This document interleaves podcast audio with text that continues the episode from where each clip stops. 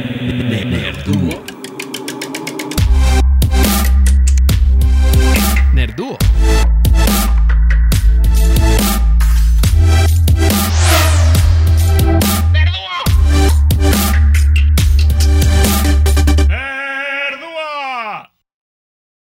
Bienvenidos de vuelta a Nerduo. Oye, Chucho, ¿fuiste a votar ayer? Si estás hablando de votar por las elecciones en México, no porque no alcancé registro, pero votar por el conductor de la semana, por supuesto que fue Checo Pérez. Perfecto. Pues bueno, ya saben, bienvenidos a Nerduo, este su podcast de las cosas más nerdas acontecidas en la semana, creado por dos mejores amigos, alias Chucho. Hola, Chucho. Hola, Goro. Yo soy Chucho. ¿Y yo? Muchas gracias. Yo soy Goro. Esta semana tenemos varias este, noticias. Vamos a hablar de un poco de Andy Muschietti, que le encanta andar spoileando su película en Instagram. Vamos a hablar de el nuevo parque de Avengers. Tengo, si, se preguntan por qué vuelto hacia abajo, tengo aquí una libretita donde escribo las cosas. Vamos a hablar de Samsung Sam y el y la histeria colectiva del internet y la regla eh, 34, si saben lo que es eso, no lo buscan. y también vamos a hablar del hostigamiento que recibió específicamente Alana Pierce, esta desarrolladora del último juego de eh, God of War, y lo loco que puede llegar a ser la cultura, ¿no? Eh, nerda a la que pertenecemos a veces. Pero bueno, también ya como saben, al final del episodio tenemos este tema de la semana en donde platicamos sobre eh, una serie que estemos viendo Chucho y yo durante la semana. Esta semana nos toca The Bad Batch. Si vieron el último episodio, este es su spoiler warning. Pero no se preocupen, de todos modos, eso viene al final del episodio. Así que pueden ver la mitad y luego ya se van en la segunda mitad si no han visto el episodio. Pero bueno. uh, ¿Por qué no empezamos con lo más importante, como siempre? Chucho, ¿cómo has estado, amigo? Muy bien, amigo, muy bien. Este. Semana ocupada y principalmente, no es por nada, pero toda la semana lo único que quería es que fuera el domingo, por lo que ya sabemos, el Gran Premio de Bakú. Estuvo bueno. No, y no decepcionó. Sí, bueno, decepcionó, no, decepcionó. como, la, como 20 minutos en, en la mitad de la carrera, ¿no? sí, bueno, al principio sí. De hecho, de hecho, de hecho, estaba viendo los, los comentaristas, ¿no? Este, de Sky Sports, los, los de los de Inglaterra. Y como que se veía que como que quería que hubiera, pues que estuviera tan emocionante como la clasificatoria, ¿no? Que hubo ¿Cuántas banderas rojas? Como seis, ¿no? Sí, no, o sea, el, me mandaste el, los highlights de la calificación. Ajá. Y que todo el mundo estaba chocando en la misma vuelta y dije, demonios, esto es como Canadá. la, el muro de los campeones 2.0. Sí, sí, sí, pero, pero pues bueno, ¿no? Este, mucho drama hasta el final. Verstappen, tanto de Verstappen como Stroll, pues chocan porque se les ponche una llanta. La misma llanta. Sin, sin, Pirelli. Sin, Queremos emoción sí, en la Fórmula 1, pero no así. no, aparte, pues es este. Son choques, ¿no? De 200 millas por hora. O sea, sí, sí, podrían haber salido lastimados. O sea, la verdad que bueno que, que no les pasó nada, ¿no? Todavía. Pero pues, pero pues bueno, por eso Checo pudo este, llegar a primer lugar y que realmente, o sea, lo que yo vino que decía, bueno, es que no hubiera ganado si no hubiera estado Verstappen, pero, no, o sea, pues siendo todavía un fan un poco todavía en edad temprana de la Fórmula 1, yo vi que pues mantuvo a raya Hamilton, ¿no? Toda la, toda la carrera. O sea, déjate tú eso, o sea, porque también vi mucha, tengo un, un primo ahí, no quiero quemar a mi primo, pero es... Luego los fans de la Fórmula 1 en México somos medio malinchistas Uh -huh. y, y, dijo, eso fue un triunfo heredado, ¿no? O sea, si no hubiera chocado Verstappen, no hubiera ganado eh, Checo Pérez, pero Checo Pérez lo hizo todo bien, ¿sabes? O sea, por un lado, tiene que, lo contrataron para que trabaje para el equipo, ¿no? O sea, Checo Pérez nunca ha estado en contención y nunca ha sido un piloto que se ha considerado como eh, que esté en contención para un campeonato del, del mundo.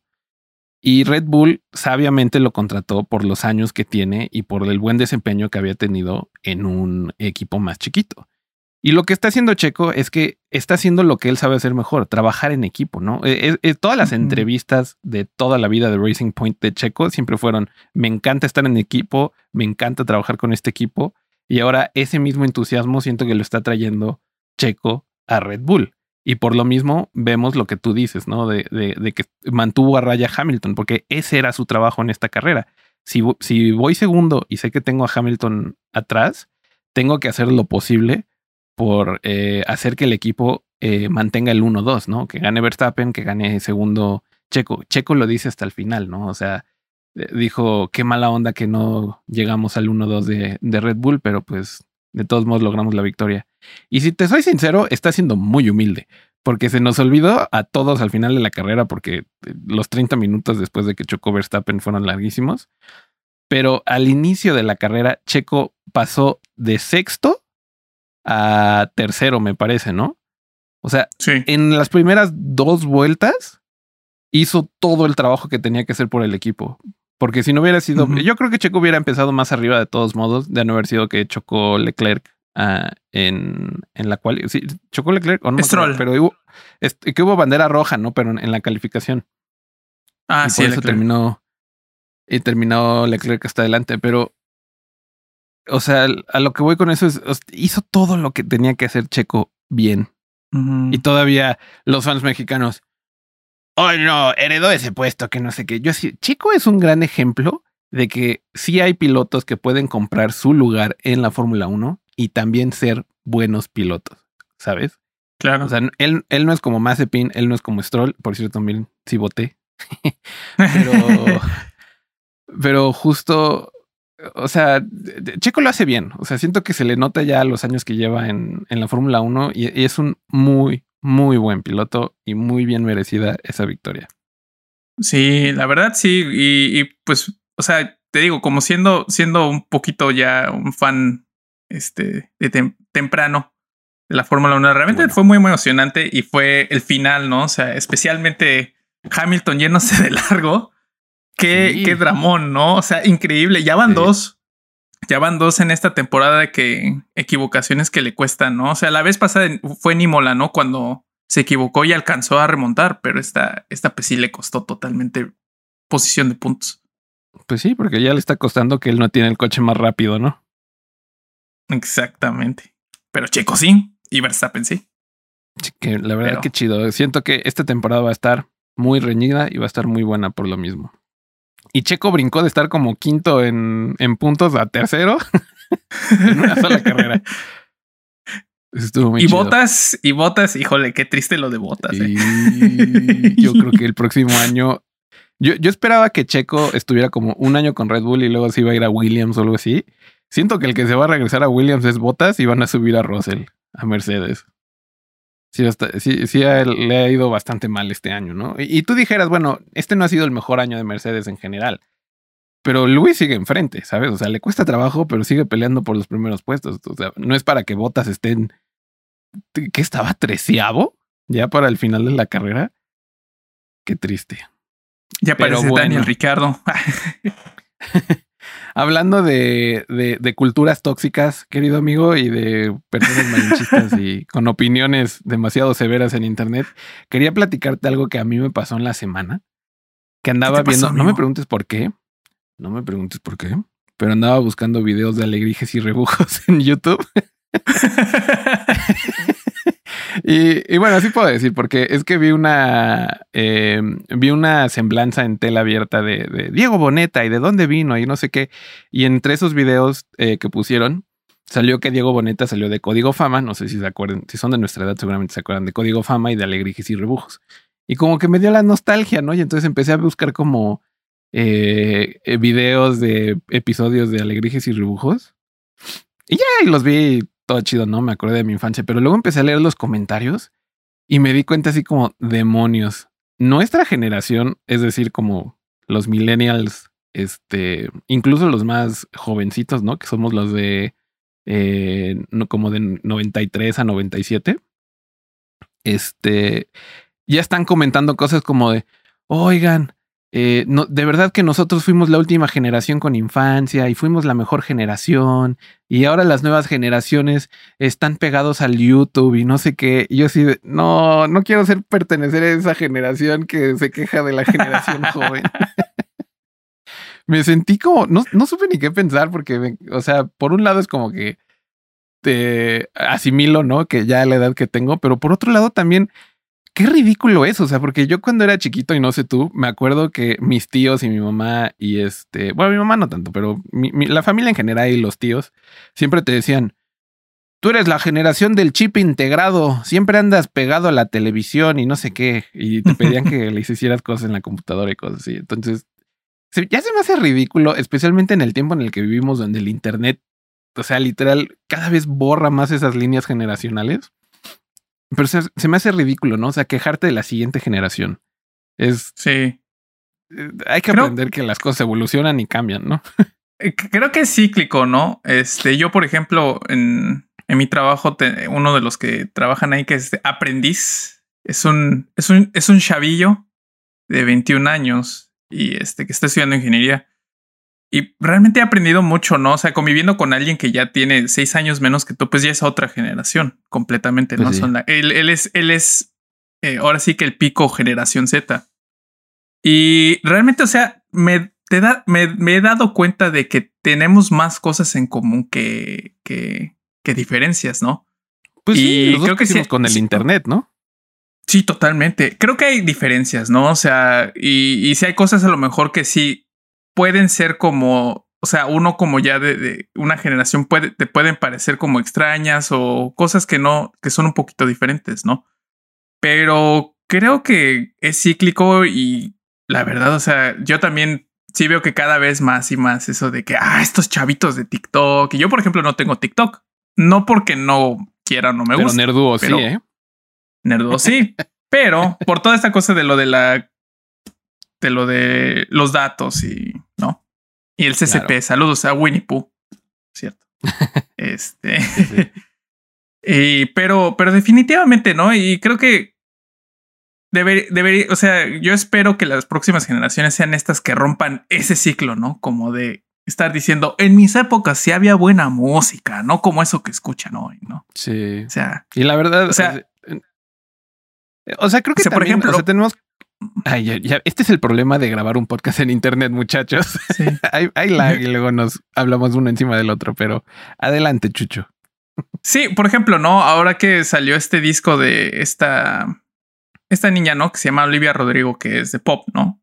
Este, y, o sea, los comentarios que veo al principio, o sea, de todo, ¿no? Es como de que, ah, este, es una planta de Disney, no es un Disney plant, es es prefabricado y no sé qué. Yo digo, bueno, siempre eso ha existido y la mayoría de esas personas que, que, dicen eso ni han escuchado el disco, ¿no? O sea, claro. Por ejemplo, entonces, o sea, digo, ¿qué, qué diferencia? Estoy muy seguro que todos, muchas de esas personas, incluso, o sea, escucharon, por ejemplo, a Britney Spears en su época y les gustó. ¿Por qué? Pues porque no, ya lo ven ahora como con una nostalgia irónica, ¿no? De que lo ponen en, una, en, una fiesta y que dicen, ah, sí, Britney Spears.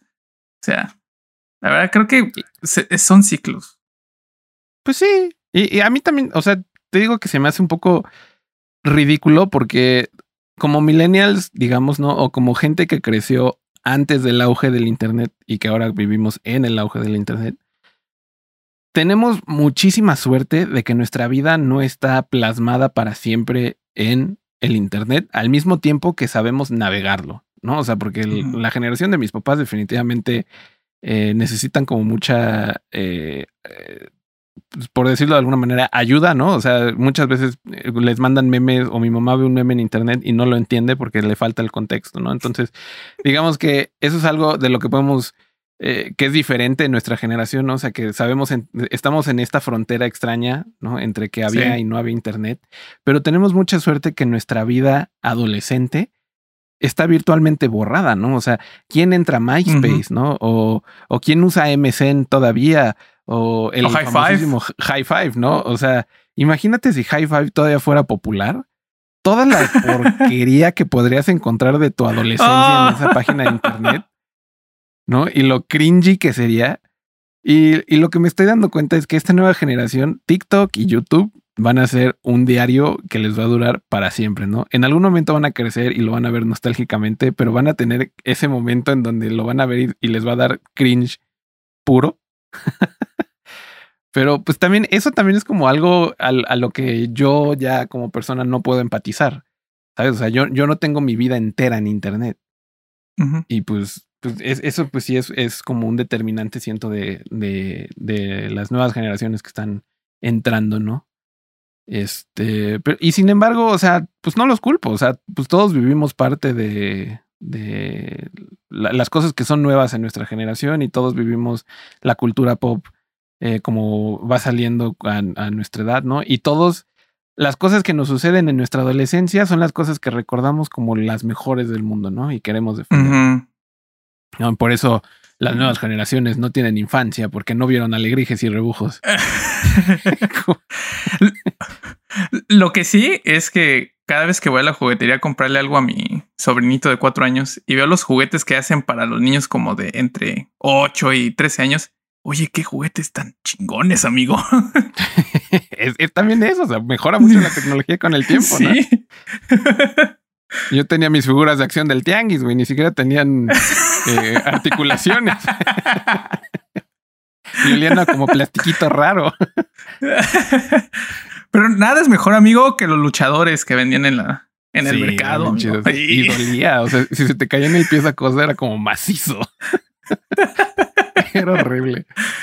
pero ¿te parece si pasamos a nuestra primera eh, noticia del nerdiciario?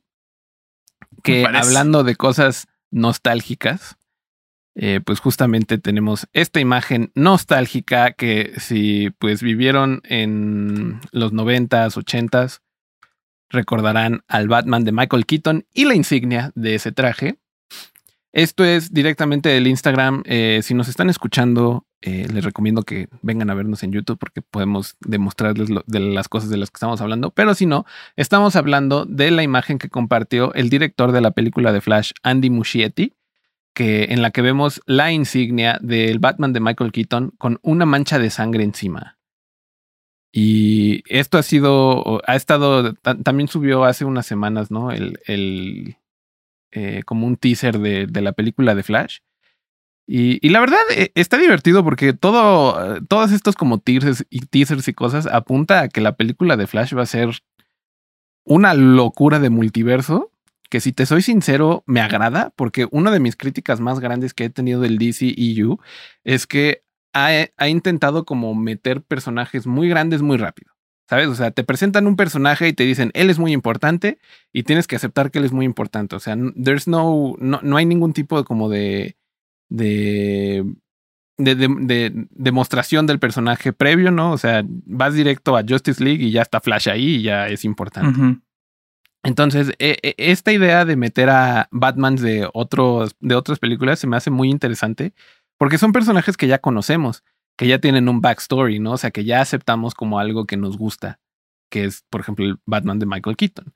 Entonces, siento que eh, ahora sí están haciendo algo muy original, ¿no? Como intentando unir un universo que no necesariamente estaba conectado, pero gracias a los poderes y, lo, creativo que es, ¿no? E, el desarrollo de personaje de Flash, puedes como meter eh, a todas estas películas en una sola y la gente la va a ir a ver y va a tener como esta reacción nostálgica o simplemente pues le va a agradar como ver interactuar a Batman de Ben Affleck con Batman de Michael Keaton, ¿no? Eso, eso suena bastante interesante.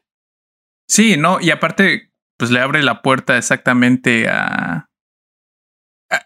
como tú dijiste, ¿no? O sea, al, al, hacer el universo, aunque sea fan del Snyderverse, sí, sí puedo admitir de que, o sea, como que se, encerraron, ¿no? Como en una cierta narrativa y ya no les dio tanta libertad.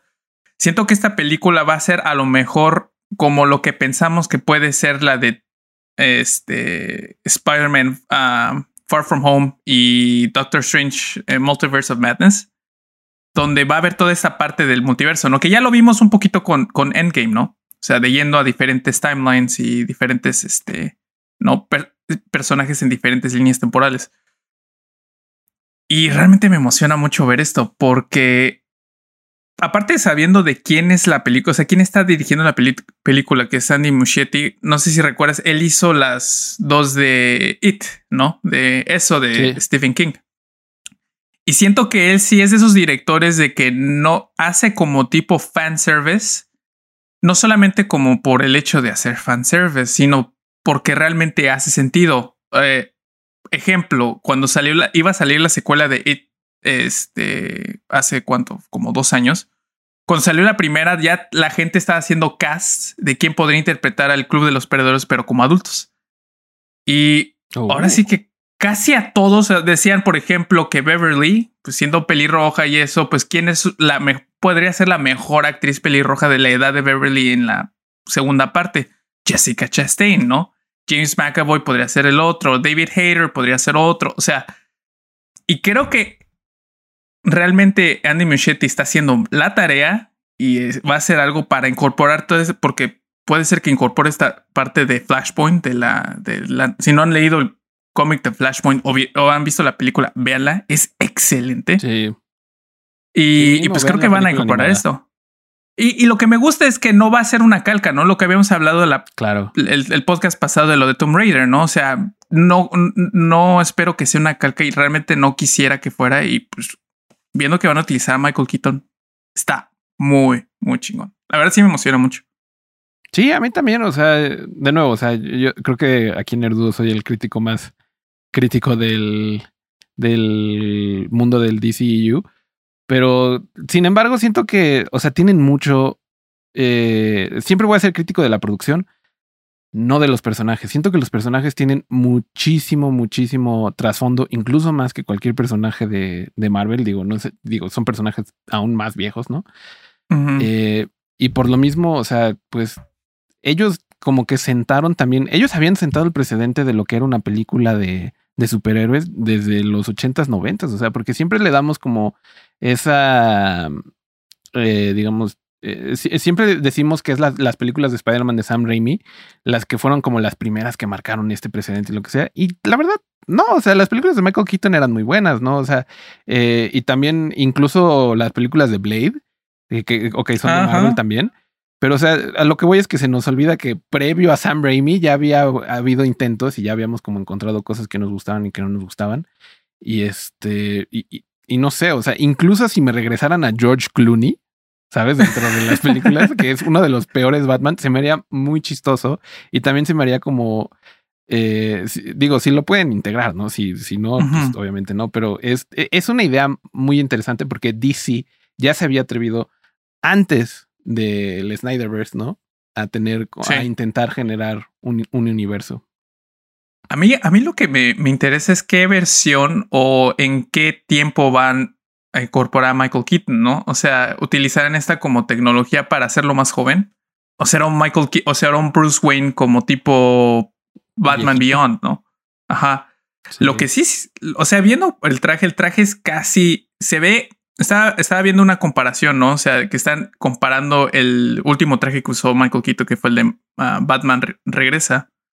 Y la parte de abajo es casi igual, la parte de arriba se ve diferente, ¿no? O sea, a lo mejor es como la siguiente evolución en esa, en esa franquicia. Eh, pero, por ejemplo, yo la verdad sí pienso que a lo mejor podrían incorporarlo utilizando como cierta tecnología este, para hacerlo más joven. Porque no sé si recuerdas cuando él hizo Birdman, utilizaron su, este, su molde de su, para el traje de Batman para hacerle el traje de Birdman en unas mm. escenas. Y lo que decían, de hecho, de hecho, la que hizo los trajes decía que estaba impresionada, decía, estaba impresionada porque le, le cupo perfectamente a Michael Keaton, ¿no? Michael Keaton se ve que es una persona que se cuida mucho físicamente. Entonces, la verdad, siento que si le, le, dicen a Michael Keaton, oye, podrías usar el traje y te ponemos puntitos y te cambiamos la cara en 3D, pues yo creo que diría, pues sí. Y estaría chido. Pues, pues, why not? Pero hablando de la otra franquicia de superhéroes, querido amigo, ¿por qué no hablamos de lo nuevo que sucedió eh, en Marvel y Disney? Que es justamente ya abrió este nuevo, eh, este nuevo como campus, le llaman, el Avengers Campus en California Adventures en Disney. Eh, y que se ve bastante divertido. Yo nunca he ido a Disney, así que no tengo como mucho de, contra qué comparar. Eh, pero a mí definitivamente lo que más me impresionó, y si podemos como ver rápidamente este videito, este... Ah, espera, no funciona porque estoy en full screen. ¿What? No me deja. Bueno, no importa, lo vemos aquí en chiquito. Pero tenemos aquí a un animatrónico de Spider-Man que literal es un robot que brinca como si fuera Spider-Man. Y digo, holy moly, ¿no? O sea, hay gente que se acaba todo su dinero ahorrado por ir a Disney y ahora empiezo a entender por qué. Porque digo, a mí también me emocionaría muchísimo ver esto, ¿no? O sea, parece una persona completamente, o sea, parece como que Spider-Man neta está brincando sobre el edificio. Y me digo a mí mismo, pues sí, o sea, eso es todo el, eh, como lo chido de ir a, a, Disney, ¿no? O sea, que es una experiencia que no vas a tener en ningún otro lugar.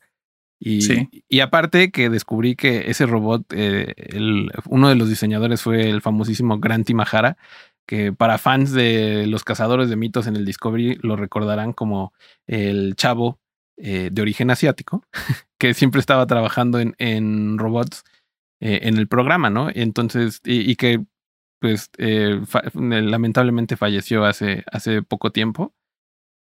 pero pues sí, es, e, es como, o sea, en general, toda la historia alrededor del animatrónico de, Spider-Man es, es, muy bonita, o sea, es, es como un avance en tecnología muy, muy padre, ¿no? O sea, ya eh, los mundos y los parques de diversiones cada vez se vuelven mucho más inmersivos, ¿no? O sea, y, y pues este es como un gran ejemplo de, de, lo mismo, ¿no? Incluso tenemos aquí a la Dora Milaje haciendo como shows enfrente de las personas, ¿no? Y, y este y se mueven chido y todo. O sea, se mueven como en la película. Y pues sí, no sé, a ti, a ti te gustó. O sea, salieron varios videos y muchas personas que ya pudieron ir. Y la verdad, todas las cosas que han salido me, me, emocionó como cuando salió el parque de la Guerra de las Galaxias también. Sí, creo que, creo que fue la razón por la que lo sacaron en California Adventure este, yo creo que, o sea, porque lo que he estado leyendo es de que algunos dijeron, bueno, no está tan desarrollado, no está tan, tan completo como esperaban, como el de Star Wars, ¿no? Que desde el principio como que se veía que tenía un bastante producción, le metieron bastante, ¿no? Que con varias iteraciones se ha, se ha modificado y se ha mejorado. Pero, pero no, pero se ve realmente se ve muy bien y, y y, siento que sí, o sea, lo sacaron en California Adventure porque a lo mejor, no, posiblemente después cuando lo saquen en, en Orlando, ¿no? Este, lo van a, mejorar. Sí, o sea, diferente, a lo mejor más grande, pero, o sea, me da mucho gusto y está bien chido porque, o sea, da una razón más para, para ir a Disney, ¿no? O sea, ya, ya está el, parque de Star Wars, está, toda esa parte de, de Toy Story, ¿no? O sea, realmente me da, o sea, está, está chido de que de que Disney está agarrando todas sus propiedades, de que está comprando todo y pues lo está incorporando a los parques, ¿no? Porque de hecho los parques es una de las cosas que sigue trayendo ganancias a Disney constantemente. Pues sí. y pues sí. es toda una experiencia, ¿no? Entonces es... Se ve divertido, la verdad. Y, y pues también, o sea, por lo que escuché, por ejemplo, uno de los juegos, este, es uno que ya tenía, ¿no? Pero que rehicieron para hacer el de Guardianes de la Galaxia. Sí, era la pues, torre del terror. Creo que la gente está esperando así como cosas eh, súper nuevas e innovadoras, pero pues también hay que pensar que, pues literal, están construyendo edificios, ¿no? Y, creando toda una nueva experiencia dentro de su parque. A lo cual siento que eso es algo que ha de tomar años, ¿no? Y de planeación y seguridad y protocolo. Y, y entonces cuando lo mismo vi con la guerra de las galaxias, el parque de las guerras de las galaxias, ¿no? O sea, que la gente dijo, ah, pues está divertido, pero pues no hay mucho que hacer ahí, ¿no? Y ahora todo el mundo quiere ir a comprarse su sable de luz ahí, aunque cueste 10 mil, 8 mil dólares. Este, y, pero pues es, único para ti, ¿no? O sea, las piezas que tú construyes ahí son únicas para ti. Y aparte me he dado cuenta que, digo, Disney tiene muchas cosas reprochables, no, no le echemos demasiadas flores pero sinceramente esta idea de, de, de, tener a actores todo el tiempo en el parque me parece eh, muy interesante, ¿no? O sea, nunca vas a poder hablar con, por ejemplo, los Stormtroopers en el parque y que no te contesten como Stormtroopers, o sea, siempre están en personaje. eh, por ese lado siento que pues sí, claramente entiendo por qué es inmersivo y por qué la gente se divierte ahí, eh, se divierte, ¿no? En ir. Yo recuerdo cuando he ido a Six Flags, nunca le encuentro como mucho sentido porque es, a mí no me gusta subirme a los juegos. Entonces, si no te subes a los juegos y vas a Six Flags, es un desperdicio de dinero. Y sin embargo, siento que los parques de Disney no. O sea, hay muchas cosas muy entretenidas que hacer, incluso si no te subes a los juegos. Sí, porque aparte los juegos, por ejemplo, las atracciones no necesariamente tienen que ver con que ah, suben, no bajan, te, causan como, ¿no? Esta sensación de que le dicen los gringos thrill. Muchas veces incluso simplemente subirte como un carrito que tiene una pantalla y es interactivo, ¿no? O sea, y, y exactamente, ¿no? O sea, yo recuerdo que, pues cuando fui a Disney cuando tenía cuatro años, la única vez que he ido, este...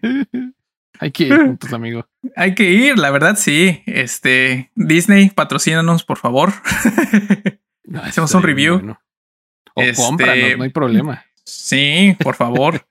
Este, y, y, la verdad, o sea, yo me acuerdo que, porque siendo chiquito no te puedes subir a todos, ¿no? Si tenías cuatro años, pues no te subes a subir a todos. Pero pues no importa exactamente lo que tú dices, ¿no? Porque pues estás sentado en la banca y ves a todos los personajes, te puedes ir a tomar fotos con, no en este caso ahora con Doctor Strange, con el Hombre Araña, con Star Lord, ¿no? O sea, pues como niño la verdad es está muy cañón porque ya exactamente y Disney es muy listo porque pues los niños como por ejemplo mis papás cuando fueron a Disney, ¿no?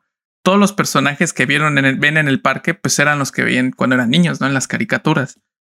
Y siento que Disney continúa esta línea, ¿no? Como generacional de que exactamente los niños de ahora, ¿no? Este, o los adultos de ahora por ejemplo, todos los niños que crecieron viendo el MCU por 10 años, pues ahora pueden ir al Avengers Campus y pues ahora sí que está ahí. Está bien chido eso. Algo que no está tan chido es las reacciones impertinentes del internet, amigo, que justamente es esta nueva, esta noticia que salió que me pareció un tanto ridícula conforme más lo leí, porque es este personaje que salió de Samsung. Se llama Samsung Sam y la única razón de por qué sabemos que existe es porque la compañía que la diseñó, o sea, la, compañía de, marketing que la diseñó, que se llama Fair, Fairfight o Fairlight, creo, eh, la tenía como en su página de internet como una de las cosas que ellos habían hecho, ¿no? O sea, típica compañía de diseño, vas a su página de internet y tiene ahí como un, eh, como un portafolio de todas las cosas que, en las que han trabajado. Este era un proyecto que Samsung, el equipo de marketing de Samsung hizo con esta compañía y que nunca habían utilizado para nada. Entonces alguien lo descubrió, se vuelve un caos en Internet y empiezan a decir, oh, eh, esta nueva ayudante virtual, qué bonita es y no sé qué. Y el Internet hace lo que el Internet hace. Y si saben lo que es eh, la regla 34 en el Internet, no les recomiendo que busquen Samsung Sam en Twitter o en ningún otro lado que no sea como eh, una página de noticias porque van a encontrar muchas imágenes, eh, como dicen, no aptas para el trabajo, ¿no? Pero se me hizo muy curioso porque es, un personaje, a mí se me hace un personaje muy X, ¿no? Alguien en Twitter puso, me recuerda como Alita Battle Angel y yo sí, sí, sí tiene Ah, pero es lo que estamos comentando en la previa, ¿no? O sea, de que te digo de este. Ya, ya van dos en el año, ¿no? Primero, Lady Dimitrescu, el personaje que es como la villana de Resident Evil, ¿no? O sea, apenas salió el primer tráiler y la cantidad de imágenes, ¿no? O sea, que le hicieron. la gente que pues quiere hacer su waifu. Sí, no, y, y, bueno, o sea, todavía en ese, en, en ese sentido, por ejemplo, incluso el diseño que, que, le hicieron y, la forma en la que está como diseñado, dibujada, tiene un sentido, ¿no? O sea, eh, pero aquí, aquí se me hace, como tú dices, tan X, ¿no? De que algo así tan... Sí, aparte está vestida como si trabajara en Best Buy, o sea, con y una camisa de polo.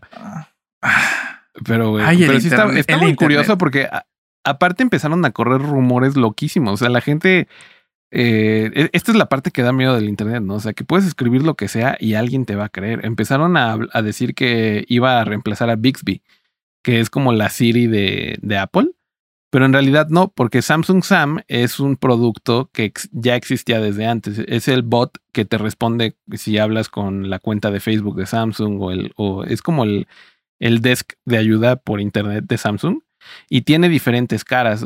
No me acuerdo, creo que es en Brasil o en algún otro lado, eh, Samsung Sam es un hombre y es como una caricatura 2D de un hombre musculoso, así que se parece como Johnny Bravo. Entonces, quién sabe en dónde. Hay gente que dice que era como el Samsung Sam que iban a presentar en Corea, ¿no? Eh, o es el Samsung Sam que iban a presentar en Brasil, porque creo que la diseñadora de, del, de, o sea, del personaje como tal es brasileña, me parece. Entonces, no sé, o sea, fue muy difícil para mí, sinceramente, andar investigando esta noticia antes. Hay un buen de noticias y los únicos que no han hablado al respecto sobre Samsung Sam es Samsung. Es Samsung. sí. o sea, si te das a su cuenta, no hay nada sobre esto. No. Es, curioso el revuelo y lo rápido que, reacciona el Internet. En este caso, inofensivo, ¿no? O sea, siento que es una noticia muy. Eh, o sea, que sinceramente la estamos mencionando porque causó revuelo en la semana, pero que no tiene como. Eh, no, es, no es muy interesante más allá de que la gente está enamorada del, del personaje. Con lo que sí no estoy de acuerdo con el Internet es cuando justamente este tipo de revuelo termina en el acoso o bullying, o en este caso ya de plano como hostigamiento criminal hacia una persona en Internet, nada más porque hicieron algo que, entre comillas, a ti no te gusta, ¿no? Eh, esta es nuestra siguiente noticia en la que vamos a hablar sobre la desarrolladora del videojuego eh, God of War, Alana Pierce, que compartió en Twitter un mensaje directo que le mandó a alguien eh, que estaba enojado con ella simplemente porque anunciaron eh, y no lo anunció ella, o sea, en general el proyecto se anunció que se iba a retrasar un año, que eso, esto ya es algo normal, que ha estado sucediendo con un buen de proyectos a partir de la pandemia. Y sin embargo, alguien se tomó la molestia de mandarle a una de las desarrolladoras del juego un mensaje en donde literalmente le están diciendo que la quieren como agredir, ¿no? O sea, que quieren hacerle algo eh, ilegal, ¿no? Y, nada más no voy a leer la cita pues, por cuestiones de, YouTube, ¿no? O sea, que no nos vayan a bajar el video para andar diciendo cosas. Pero por eso tengo aquí la imagen, si lo quieren leer lo que le llegó el mensaje, se me hace ilógico, es un videojuego. O sea, ¿por qué vas a tener esta reacción tan idiota en contra de una persona que ni conoces? Simplemente porque retrasaron un videojuego. ¿Sabes? O sea, espérate un año, amigo. y ya. Sí. Sí, no, aparte, eh, aparte, bueno, ya pobre Alana Pierce ya tiene este tristemente un historial de, de, acoso y de agresiones, ¿no? De todo tipo ya. Sí. ¿Desde cuántos años ya está? creadora de contenido, ¿no? sí, bueno, yo. Desarrolladora. De hecho, ella, ella, hacía videos, tenía su propio canal de YouTube, ¿no? Este, era una jovencita que hacía este dibujos y hacía videos en Australia, ¿no? Una y después jovencita. la era una jovencita. Sí, pues porque era una, era una adolescente, ¿no? Y yo me acuerdo que pues mm. era una adolescente, como tenía como 17, 18 años, y ya le estaban mandando cosas súper, súper obscenas, ¿no? Y la contrataron en Games, GameSpot, más acoso, la contrataron en IGN, más acoso, ¿no? Y, y pues ahora que, que, que, que tiene un, trabajo bastante bueno, ¿no? Y que es, ahora sí que yo creo que es el sueño de cualquier persona que está interesada en el mundo de los videojuegos. Pasa esto. Y a mí lo que realmente me... Es clásico, clásica situación como de la comunidad gamer, ¿no? O sea, te... Situaciones pasan como las de Cyberpunk, ¿no? Este, en las que por falta de desarrollo y por no tomarse el tiempo, ¿no? Por no retrasarlo a tiempo, pues pasa lo que pasa y pues el Internet se, ¿no? Y, en esa parte de la comunidad tóxica, ¿no? De que no hace una crítica constructiva, eh, se va en contra, ¿no? Del desarrollador y pues le, le, dicen de todo, ¿no? Y los amenazan hasta de muerte. No sé si recuerdas, ¿no? Que los desarrolladores de, de, City Project Red decían que los, a los desarrolladores, ¿no? Les mandaban emails directos de que los amenazaban de muerte. Y y por un, por un lado se enchila la, la, banda por eso y por el otro si lo retrasan, pues también, o sea, realmente, o sea, no hay nada que les embone, caray. Sí, sí, es, es muy, a mí se me hace muy ridículo porque aparte es un problema eh, que va más allá, ¿no? O sea, no nada más son como figuras públicas, porque si lo vemos como en personas del, del día a día, yo cuando juego, eh, por ejemplo, Valorant con mi novia, me choca que todo el tiempo ella y yo tenemos que estar a las vivas de a ver quién hace un comentario horrible, ¿no? O sea, eh, mi misma novia me ha dicho, que Lisa, si la vieron en el episodio, eh, episodios anteriores de Nerduo, pero ella eh, y yo disfrutamos de jugar Valorant y siempre me dice que le choca cuando estamos jugando con extraños abrir su micrófono y le cuesta mucho trabajo querer hablar con extraños. Y de las pocas veces que veo que lo hace es cuando hay otra chica en el equipo, ¿no? Porque ya si buscan en, en internet van a encontrar una diversidad de videojuegos en donde la gente es hiper tóxica, y más bien debería decir, los hombres son hiper tóxicos hacia las mujeres que juegan videojuegos, ¿no?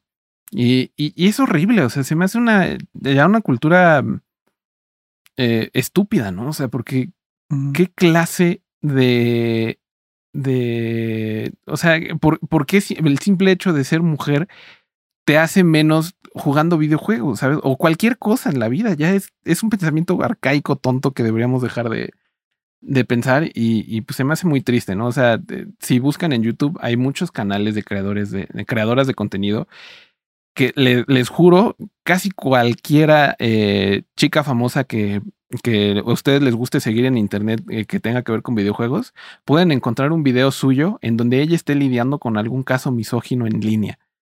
Y se me hace de las cosas más tristes, ¿no? O sea, que tengan que hacer contenido de eso hoy en día porque sigue sucediendo, ¿no? Y que tengamos que seguir como reclamando esto. Porque también los desarrolladores de videojuegos como que no hacen mucho por como eh, limpiar ese rollo en, en, eh, en, tu experiencia online, ¿no?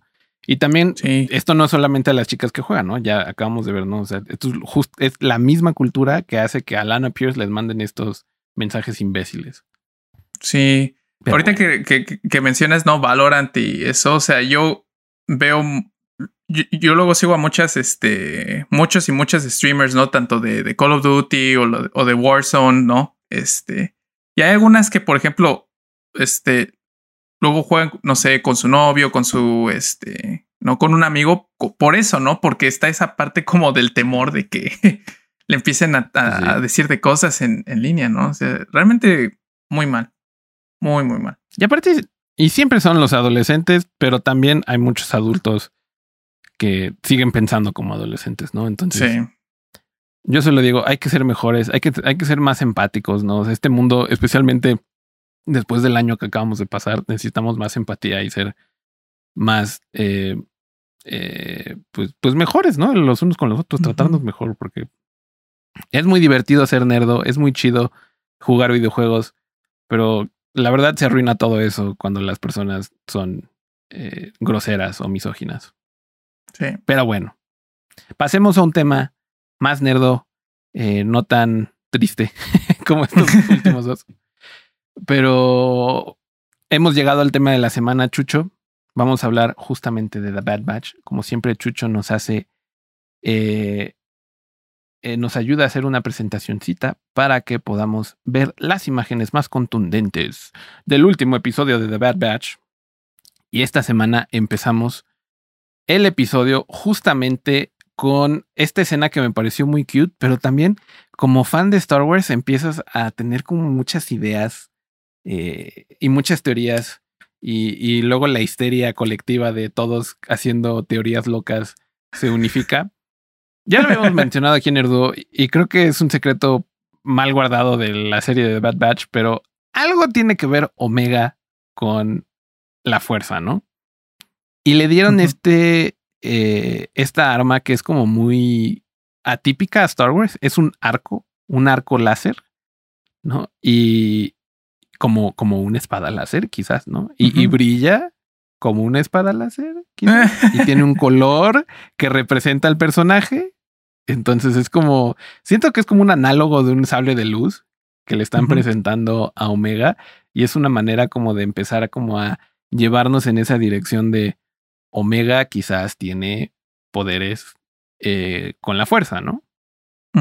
No, y aparte también está esta cuestión de que le cuesta como trabajo utilizarlo y eso. incluso los clones dicen, bueno, como que no tiene esta parte de ser soldado nato, ¿no? Este, que todos los clones ahora sí que los programaron. Y, y como lo hemos visto en todas, en todos los episodios, pues si tiene algo, no hay algo que lo, la hace especial, ¿no? O sea, no por algo la, la crearon los, los, los ¿no? Y creo que sí, cada vez más y más están apuntando de que puede ser la fuerza o puede ser una cuestión que pues, la hace importantísima, ¿no? O sea, que ahora sí que toda la serie se ve que se está empezando a centrar alrededor de ella. Y justamente eh, en el episodio vemos que ya eh, Sid, que es esta personaje alienígena que está aquí, voy a apuntar a ella. Eh, bueno, creo que es ella porque tiene una actriz de voz, pero bien podría ser él, no sabemos, de la fisionomía alienígena. o podría ser no binario. Pero bueno, eh, a lo que voy es que eh, este personaje los manda a una misión y les dice, ¿saben qué? Ustedes van a trabajar para mí, yo los voy a cuidar y ustedes van a trabajar para mí como mercenarios, ¿no? Y, Hunter dice así como, hey, no estamos seguros si queremos aceptar o no. Y ella básicamente le dice, ya aceptaron, o sea, les estoy diciendo que aceptaron, váyanse a la fregada. Pero justamente eh, este se me hizo un episodio bastante nostálgico porque nos fuimos eh, directo hacia la razón de por qué nos gustaba The Clone Wars para empezar, ¿no? Los droides y toda la interacción que había con los droides y la manera tan creativa que utilizaron los droides dentro de la serie eh, de The Clone Wars. Todo este episodio tiene que ver con eso, ¿no? Tienen que ir a recuperar a un droide, ¿cómo se dice? Comandante estos que eran como los villanos de varios de los episodios de The Clone Wars y que tenían que como analizar los patrones de batalla de los clones y de los Jedi para poder contrarrestar, eh, eh, contrarrestar lo que hacían. En este episodio aprendemos que ahora son una cosa muy valiosa porque en su banco de memoria tienen mucha información de cómo pelear en contra de los clones, ¿no?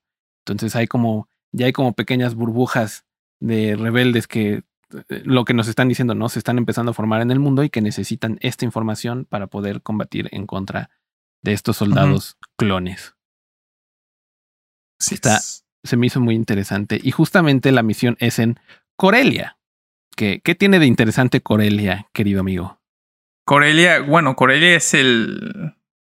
Para empezar, es el, el, lugar donde hicieron o construyeron el halcón milenario y los Star Destroyers, pero más importante es el lugar donde viene nuestro héroe favorito, Han Solo. Han Solo. Como lo vemos, la, primera vez que vimos. de Solo.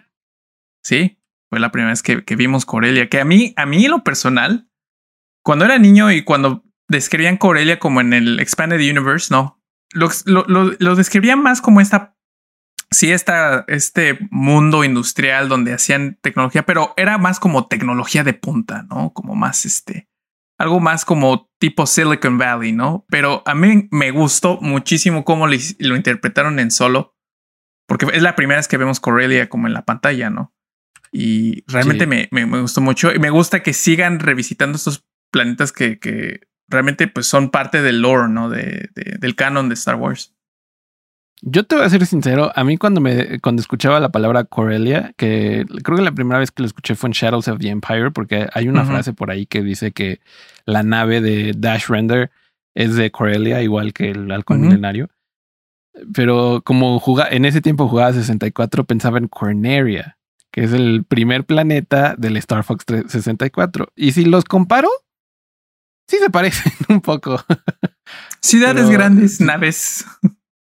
Y naves. E, es curioso, ¿no? Pero justamente aquí durante esta misión vemos que nuestros héroes, las tortugas ninja clon, eh, no son los únicos eh, que están buscando el banco de memoria de este robot, sino que hay otros dos personajes dentro de la fábrica que están detrás de, de, esta información y justamente descubrimos que son las hermanas Martés, ¿no? Eh, Rafa y, y Trace que son personajes que conocimos eh, en el final de temporada de The Clone Wars que hicieron eh, hace, hace poco tiempo para darle este cierre a Clone Wars después de que lo habían cancelado. pero se me hizo muy curioso que trajeran a estos personajes de vuelta. Se me hizo curioso del lado de producción, digamos, del lado Disney, ¿no? no se me hizo tan curioso del lado de Dave Filoni, porque Dave Filoni siempre es como eh, como que sabe lo que hace con sus personajes, incluso si los fans abiertamente dicen, ah, bueno, y tengo que decir, porque a los fans no les gustó eh, cuando salieron estos personajes, odiaban a estos personajes. Pero Dave Filoni tiene esta manía, ¿no? Como de, bueno, odias a mi personaje ahorita, pero la voy a hacer mejor, ¿no? Y, voy a hacer que te guste, maldito. Es lo que pasó con Ahsoka Tano, por ejemplo, ¿no? Y, se me hizo muy curioso que, que las integraran en, en, este episodio porque estoy esperando ese arco, ¿no? Como el que vimos de, de Ahsoka en The Clone Wars, en donde ella deja de ser tan, tan eh, como egoísta, ¿no? Y, tan eh, snippy, como le decía Anakin. Entonces siento que van a tener un arco en donde, pues, claramente, eh, desde el principio, ¿no? Es como están trabajando para la, la, nueva rebelión, ¿no? O lo que va a convertirse en la rebelión en algún momento. Sí, y en la siguiente imagen podemos ver. Martes?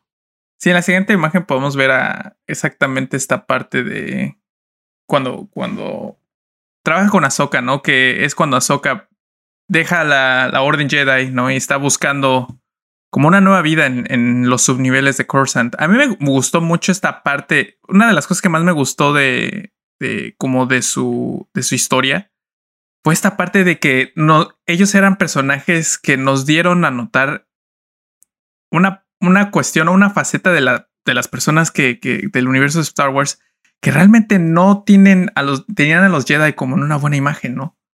Eso fue lo más interesante porque este, si, si, no, si, si recuerdas, le cuentan la historia que por qué no, no querían a los Jedi, ¿no? Que porque su mamá perdió la vida en este accidente y llegó, este, lo que muchos teorizan era la maestra Luminara y nada más le dijo en su forma de ser, muy, este, muy pragmática, le dijo como de que no, no, no estén tristes porque ya está en la fuerza, ¿no? Y ella así como de, wow, qué, qué falta de sentimientos, ¿no? Y realmente, o sea, a mí esa parte de esos personajes fue la que más me gustó y como tú dices, ¿no? Y rap, dije, esta yo creo que no es la última vez que las vemos y yo también espero pues el arca narrativa que, que, que, haga Dave Filoni con ellas.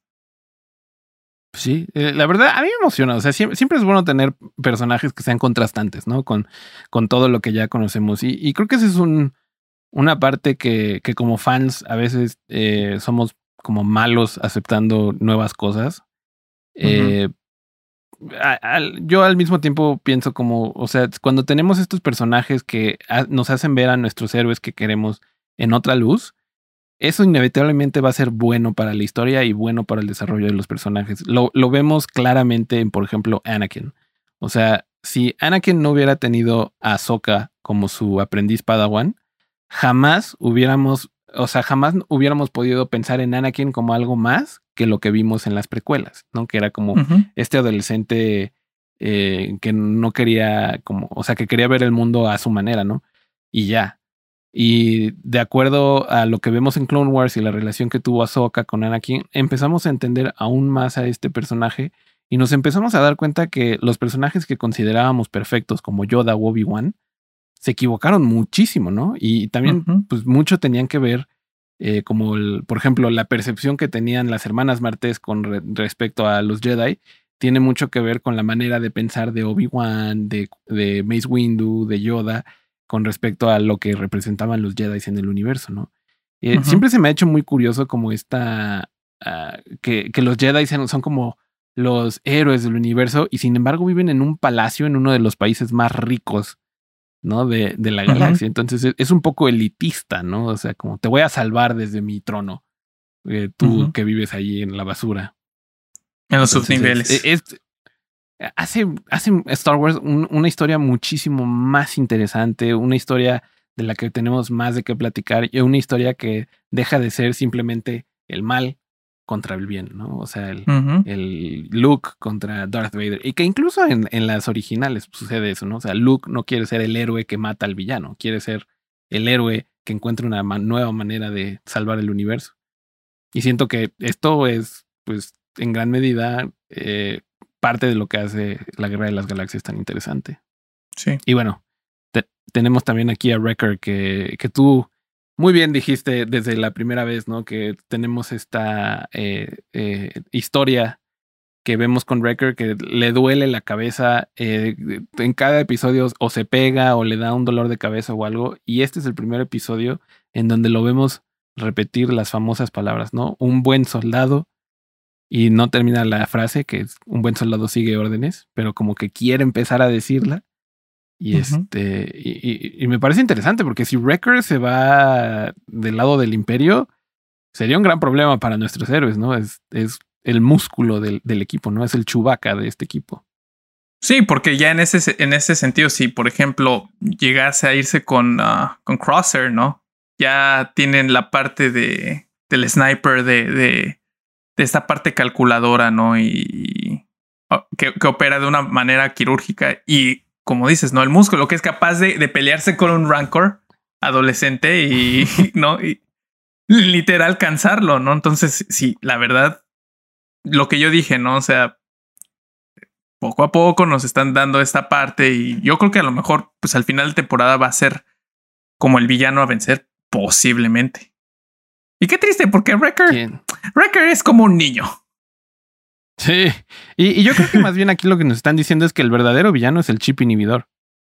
¿Sabes? O sea, e, e, esa es como la verdadera trama de, de este, de esta mm, eh, serie, porque si a Wrecker le está pasando como a destiempo, o sea, se está tardando más como en, en querer ser parte de, o sea, hacerle caso a su chip. ¿Quién quita que a los demás también les va a empezar a, afectar, ¿no? Con más tiempo. Eh, vemos esta escena que me recordó a Toy Story, no sé tú. Lo mismo. De hecho, iba a poner una imagen de Toy Story 3 después, pero dije no, porque está muy obvio. Pero sí, vemos justamente, ¿no? Lo que, lo que ya sabíamos de las hermanas Martes, o sea, que tienen un buen corazón, eh, sobre todo Rafa, ¿no? O sea, eh, han tenido una vida difícil y sin embargo siempre hacen lo que pueden por como ayudar a las personas que, que lo necesitan, ¿no? En, este caso es esta Rafa, ¿no? La que ve a, a Omega que está a punto de caerse a a donde deshacen todas las partes de los droides eh, que, están en, como en esta fábrica, ¿no? De en donde reciclan. Como una fundidora. Ajá. Y este está a punto de morir Omega y llega Rafa a salvarla. Y pues eso hace que se unan, ¿no? Estos personajes que eran como eh, antagonistas al principio, en, este momento se convierten en un solo equipo eh, y escogen estar del mismo lado, ¿no? Que se me hizo como muy Star Wars también. Sigo con mi argumento de que The Bad Batch es una masterclass en cómo contar una historia en el universo de Star Wars. Totalmente, amigo. Sí, sí está. Me gustó mucho esta. Mucho, mucho, me gustan mucho estas escenas porque es mucho leer entre líneas, ¿no? ¿Sabes? O sea, como fan de Star Wars es muy disfrutable mm, eh, esta serie por lo mismo. Y, y esta escena me dio como curiosidad, no sé tú, porque ya cuántas personas inteligentes tiene. O sea, literal, Rafa, Trace y Echo, todos son como geniecillos. ¿Sabes? Sí. Hay como cinco Donateles, Donatelos en esta serie. Aparte, cada vez, o sea, yo, yo lo empecé a, a, notar con, con Ray, por ejemplo, ¿no? En episodio 7, especialmente episodio 7, porque después como que quitaron esa línea narrativa que me gustaba, que era como que muy, muy lista para todas las cosas como mecánicas, ¿no? Y siento, me empecé a dar cuenta de que el universo de Star Wars, o una de dos, si no sabes ser soldado o no sabes arreglar cosas, te mueres de hambre. Sí, sí, totalmente. O tienes que ser como guapo, como Han Solo. Muy carismático. un smog o un recompensas, ¿no? O sea, es la otra. Pero sí, e, es justamente esto, ¿no? Claramente tenemos arquetipos en, en la Guerra de las Galaxias y este y, es lo que es curioso, o sea, y formaron este equipo en donde en las primeras películas donde el músculo era Chewbacca, ¿no?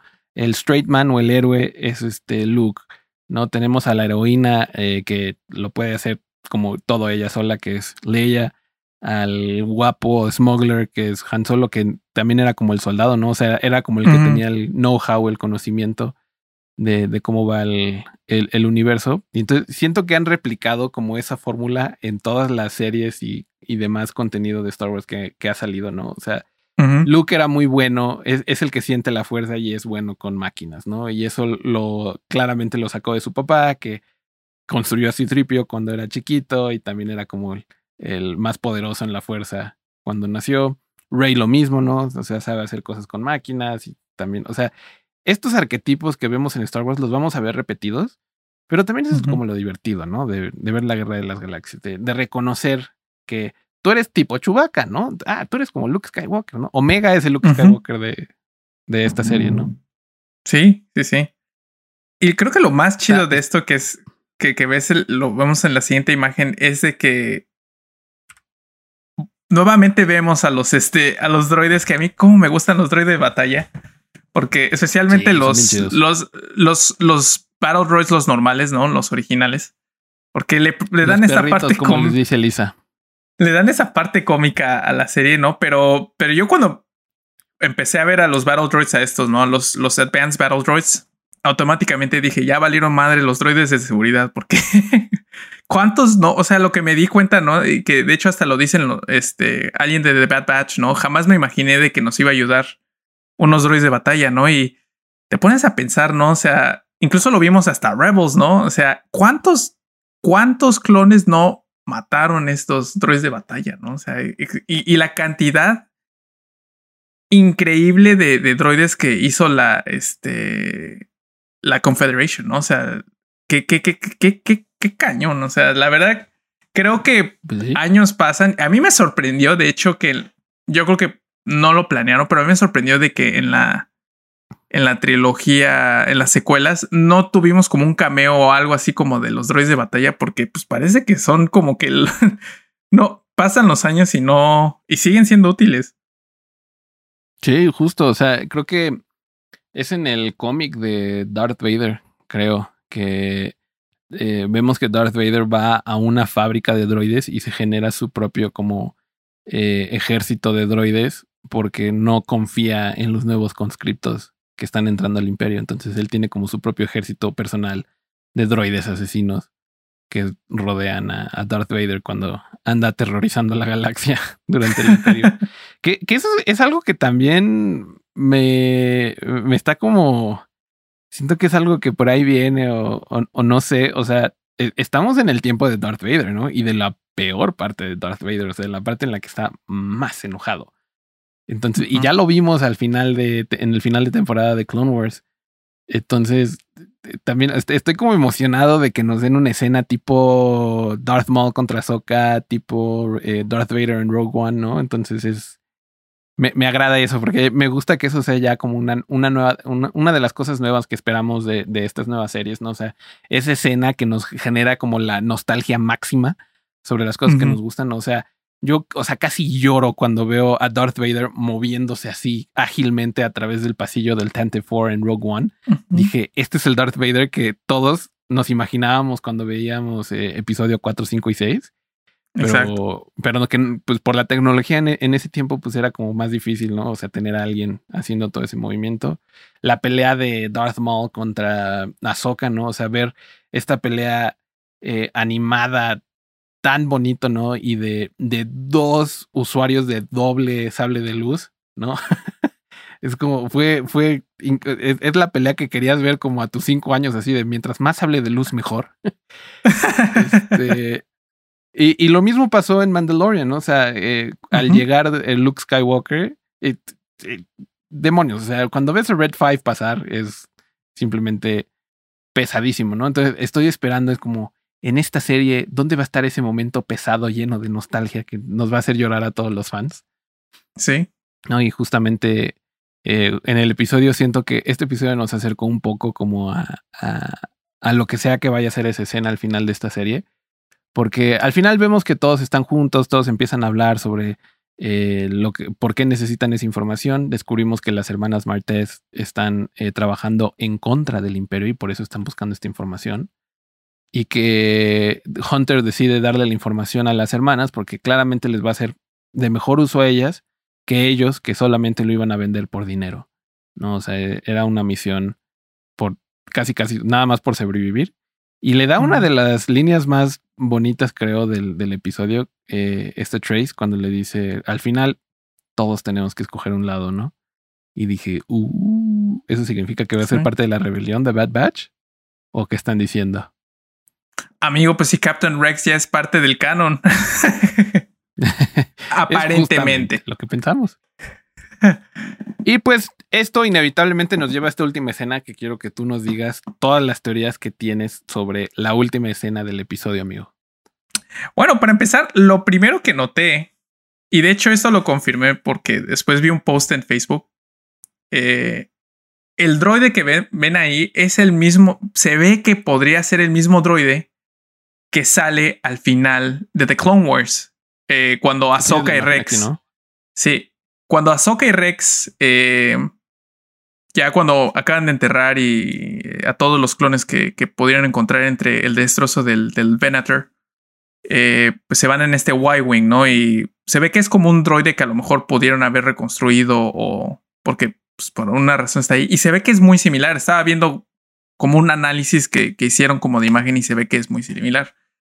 Y la persona que hablan, con la que hablan, puede ser que sea alguien que esté muy cercano a la rebelión o a Ahsoka y a Captain Rex. Si no, si, si, si mal no recuerdas, uno de los primeros como links de, de, de, Rebels, no del crew de, Rebels para con la rebelión fue con ni nada más ni nada menos que Bill Organa, que es el papá de la princesa Leia en la trilogía original.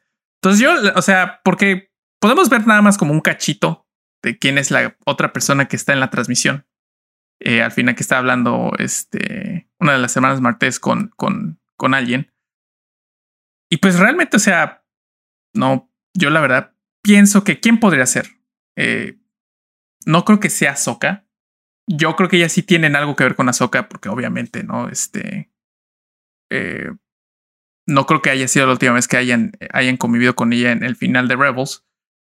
¿Y quién podría estar tan entretenido, no? No, no, no, la verdad no. Desde la producción, o sea, acabamos de tener de la Soca Fan Fest con The Mandalorian, entonces. Exactamente, ¿no? ¿Y, y quién, es, quién ha sido una parte importante? ¿Quién, quién ha estado en casi todas las, las eras, ¿no? De, de, de, de, de, tanto de las precuelas, ¿no? Como de. Ya incluso ya es parte, en teoría, de la, de la trilogía original, que es Bail Organa, ¿no? Entonces, yo la verdad pienso que podría ser él. Eh, ¿Tú qué piensas? ¿Quién, ¿Quién crees que esté al otro lado de la transmisión? Pues Jabba Hot. Justamente pusiste. Eh, yo también había pensado en Bail Organa porque eh, tiene que ser alguien que use capas, ¿sabes? O sea, y eso es difícil porque en, en, Star Wars no solo los Jedi usan robes o usan, sus capuchas o sus capas o lo que sea, ¿no? O sea, hay muchos personajes que se visten así y Bail Organa definitivamente es uno de estos personajes que siempre está vestido como muy político, ¿no? O sea, como político del, del Senado de, de, ¿cómo se llama? De, de Star Wars, que, que podría ser, ¿no? Eh, yo también me imagino que, eh, yo quiero creer que es Rex, porque es, hace una mención de que son soldados clones que no están con el imperio. Y quién sabe, la única otra persona que sabemos hasta ahora que sabe sobre los chips inhibidores, aparte de, ¿cómo se llama? Del The Bad Batch, son Rex y Ahsoka, porque tuvieron que, tuvieron esta escena súper dramática, ¿no? De, de Ahsoka teniendo que rápidamente sacar del chip inhibidor a, Rex para que le ayudara a escapar al final de, de, en el final de temporada que vemos aquí, ¿no? De, eh, The Bad Batch, digo The Bad Batch de Clone Wars.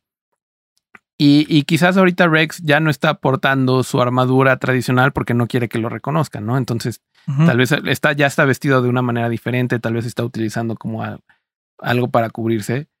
Eh, aparte de que mencionan a, a un hombre, ¿no? Dicen, háblale a él, ¿no? Entonces, o sea, ya de ahí como que descartamos un poco a, a Soka y pensamos en Rex o pensamos en Bail Organa. Esos se me harían como a mí los, los dos más obvios. Y, y, también porque mencionan directamente sobre la, la, cosa esta sobre los clones, ¿no? Y este, aparte Bail Organa, siento que sería muy interesante integrarlo en este momento de la serie, porque si mal no recuerdo, Bail Organa pasa a ser un senador en el imperio.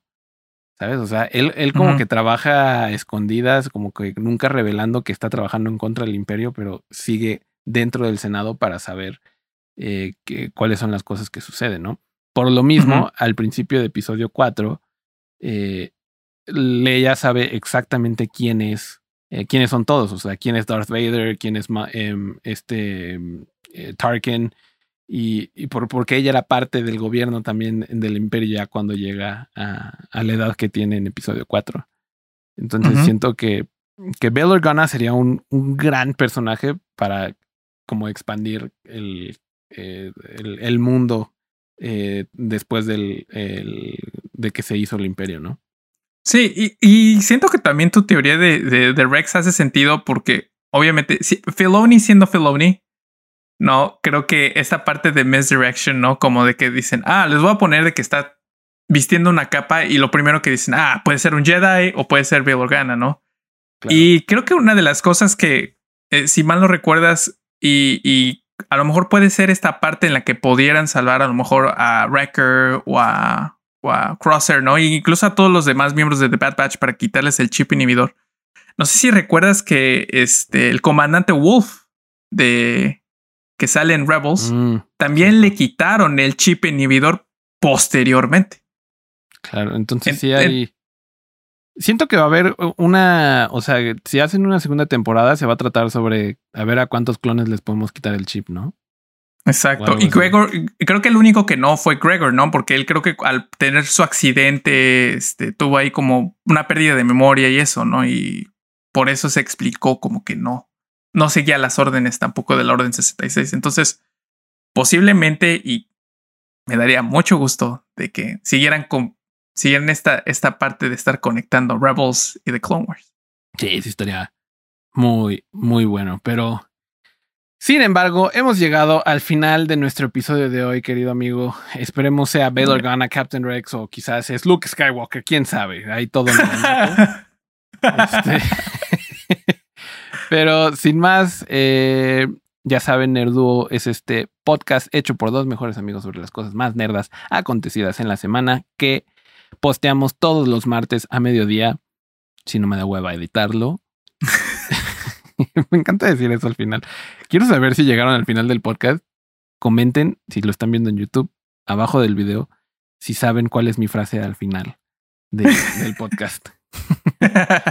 si no, no son verdaderos fans. Este, vayan a seguirnos en TikTok. Voy a empezar a estar subiendo eh, pequeños como los highlights de, del podcast en TikTok si quieren también como consumir nuestro contenido más de una manera eh, más corta, ahí pueden ir a hacerlo. Ahí hago super cortes, entonces eh, el, contenido pues obviamente está editado, ¿no? Pero, pero pues dura un minuto.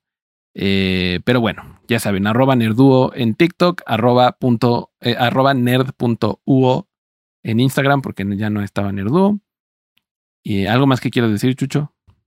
Cuídense mucho, chavos. No sean tóxicos. Ay, sí, por favor. Y hablando de que no sean tóxicos, ya hice público mi Instagram si me quieren ir a seguir. Solo no me manden mucho ¡Uh! hate. Lo apreciaría si me mandan un abrazo virtual. Pero bueno, sin más, esto fue todo por hoy. Muchas gracias por ver Nerduo y nos vemos el próximo martes al mediodía, amigos. Adiós. Adiós.